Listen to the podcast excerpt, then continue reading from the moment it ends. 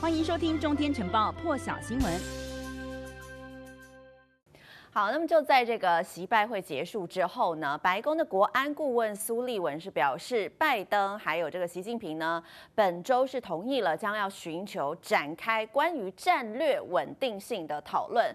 那么对此呢，白宫今天有进一步的解释哦，说呢，这个美国和俄罗斯和美国俄罗斯相比呢，数十年来进行的这个军备管制会谈哦。美中的军备会谈呢，谈话属于不同等级。白宫的国国家安全会议发言人就表示说呢，这些不会是关于军备管制的会谈，而是经过授权对话者的谈话。意思呢，就是这个美国和大陆针对这个军备管制哦，要寻求谈话，但并非是正式的会谈。和美俄之间的这个会谈呢，是有等级上的不同的。好，另外呢，延续这个习拜会的话题，有新加坡的总理李显龙呢，在昨天是表示，美国和大陆呢提升在台海周边活动，台海的紧张情势呢，恐怕会导致美中之间的一个误判。虽然他不认为呢会在一系之间发生战争，但是目前的状况看来呢，确实是有可能会误判情势的。那么李显龙呢，昨天是出席了一场论坛哦，在受访的时候，他是表示，美国大幅增加和台湾的互动，大陆呢则是。是有加剧了考验台湾的防空能力啊，还有这个台湾也采取了在护照上印了这个台湾的做法。他说呢，这些举措都提升了紧张情势，也导致误判更有可能发生。大陆近来呢，加强对台湾的军事施压，还有攻击也频频扰台。在这个时刻呢，美国的军舰是多次通过台湾海峡，台海紧张情势呢也引发了国际关注。拜登还有习近平呢前天进行了这一场视讯会议，哦，是拜登上任以来呢两个人首度面对面的会谈。拜登表示是坚决反对片面改变现状或是破坏台海和平稳定的行为，但习近平呢则是重申一中原则，还有中美三个联合公报是中美关系的政治基础。对此呢，李显龙是表示说，拜登还有习近平见面，而且坦诚的发言是一件好事。尽管所有问题呢并不会一次都在这个会议当中解决哦，但是呢他觉得还是一件好事情。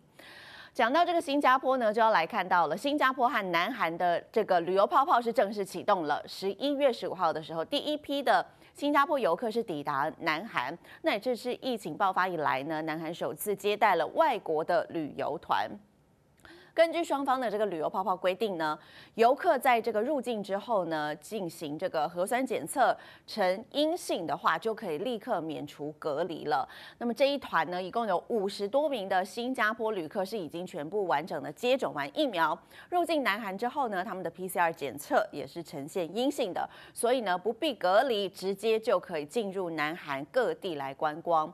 隔天呢，也就是十一月十六号哦，开始已经每天有两班的飞机。载着游客往返新加坡还有南韩两地，只是呢，周一才刚刚开始开心的迎接这些新加坡的旅游团哦，但隔天礼拜二的时候，南韩的单日确诊呢又增加超过了三千例，达到疫情以来的第二高纪录。重症患者数量甚至首度飙破了五百例，所以呢，南韩政府就决定要缩短这个疫苗加强针的施打间隔，尽快来提高第三剂的这个覆盖率哦。不过，关于这个解封的措施，暂时是不会喊卡的。从这个礼拜开始呢，南韩的卫生单位会每周进行一次的风险评估，同样也会滚动式的调整他们的防疫状况。那么，南韩当局呢是已经喊出了和疫情共存的这样一句话哦。之后呢，现在是进入了第三。周，除了这个确诊数呢是逐渐升高之外哦，危重症病例呢，危急的这个危哦，危重症病例首度飙破了五百，创下新高。有南韩的医护人员就表示说呢，现在这些重症病床通通都满了，许多医院呢也有出现类似的状况哦。首都圈的重症病床告急，非首都圈呢状况也一样很危急。南韩的医疗体系呢又接近了崩溃边缘。在南韩解封之后呢，这个确诊者当中。突破性的感染率呢，现在来到了百分之五十六，当中又以这个六十岁以上的高龄族群占了最大宗，所以呢，政府宣布要补强这个加强针的时程哦，把这个时程缩短，原本间隔半年呢才能来打这个加强针的，南韩政府现在考虑一律缩短到五个月，希望可以提高这个加强针的覆盖率，也压低重症发生的风险。再来看到下一个画面呢，是这个全球最著名的跨年活动，就在美国的纽约时报广场哦。这个倒数晚会呢，每一年都可以吸引超过一百万人参加。不过去年呢，因为这个疫情的影响，规模是大幅缩减了，也没有对一般的民众开放。相较之下呢，今年疫情逐渐解封，所以纽约市长白思豪就宣布，庆祝活动呢将要恢复让民众入场。不过，想要前往这个现场来倒数哦，参加这个新年活动呢，必须要出示完整的疫苗接种证明。如果是没有办法，呃，有原因没有办法来接种疫苗的话呢，则必须要出示七十二小时内的这个病毒筛检阴性报告，还要戴上口罩。一起来听。Well, we have an important announcement to make about one of our most beloved traditions, which happens every New Year's Eve. I got some folks who are going to celebrate with me here. Because here's the message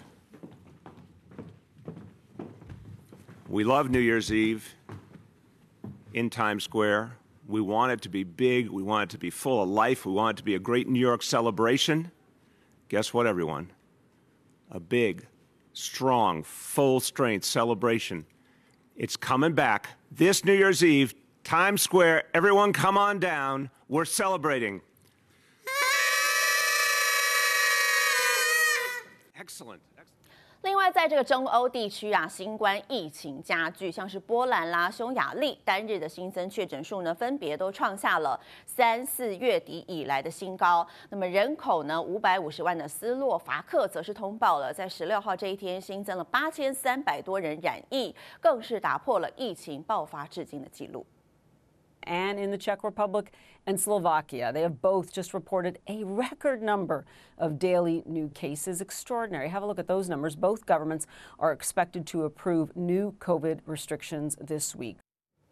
另外，像是在这个爱尔兰啦，他们的酒吧、餐厅、夜店等等娱乐场所也将会有营业时间的限制，还要开始实施居家办公。那么相关的疫苗证明文件呢，规划也会扩大。瑞典则是打算开始哦，要限制百人以上的室内活动了。那么德国政府也计划要实施更严格的防疫措施，针对通勤族呢，也要开始有更多的防疫限制。欧洲的 CDC 呢，最近哦，把这个比利时啦、荷兰、捷克。希腊等十国列为非常高度关注的国家，其中荷兰呢是已经从十三号开始实施为期三个星期的局部封城哦。那么奥地利也是从昨天开始进一步的对没有施打疫苗的民众实施十天居家管制，违者可处五百欧元，相当于台币一万六千多元的罚款。